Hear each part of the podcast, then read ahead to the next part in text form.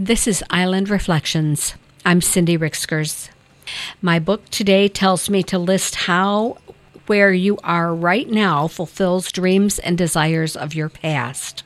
Well, for as long as I can remember, I always wanted to live on Beaver Island, and here I am. I consistently wanted a designated place for working on art projects. At the tiny cottage on Lake Pleasant, I used a corner of the front porch for art making.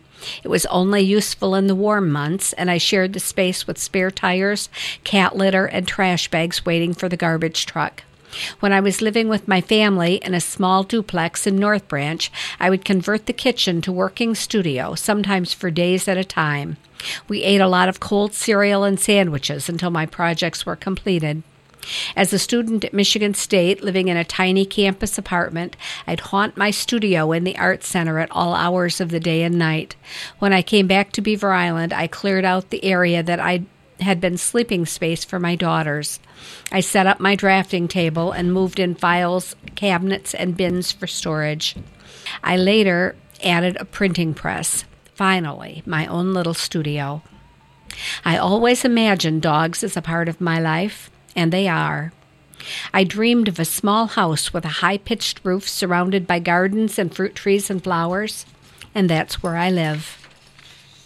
When I was four years old, my grandpa Ted would take me and my sister Brenda to his electrical shop. We got to sit in the brown leather chair that could spin around. We could trace our names into the dust on the windows.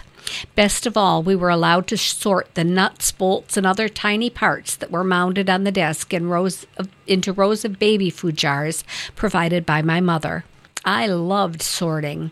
My mother reminded me of that 50 years later when I started working at the hardware store and took on the wall of nuts and bolts as a challenge.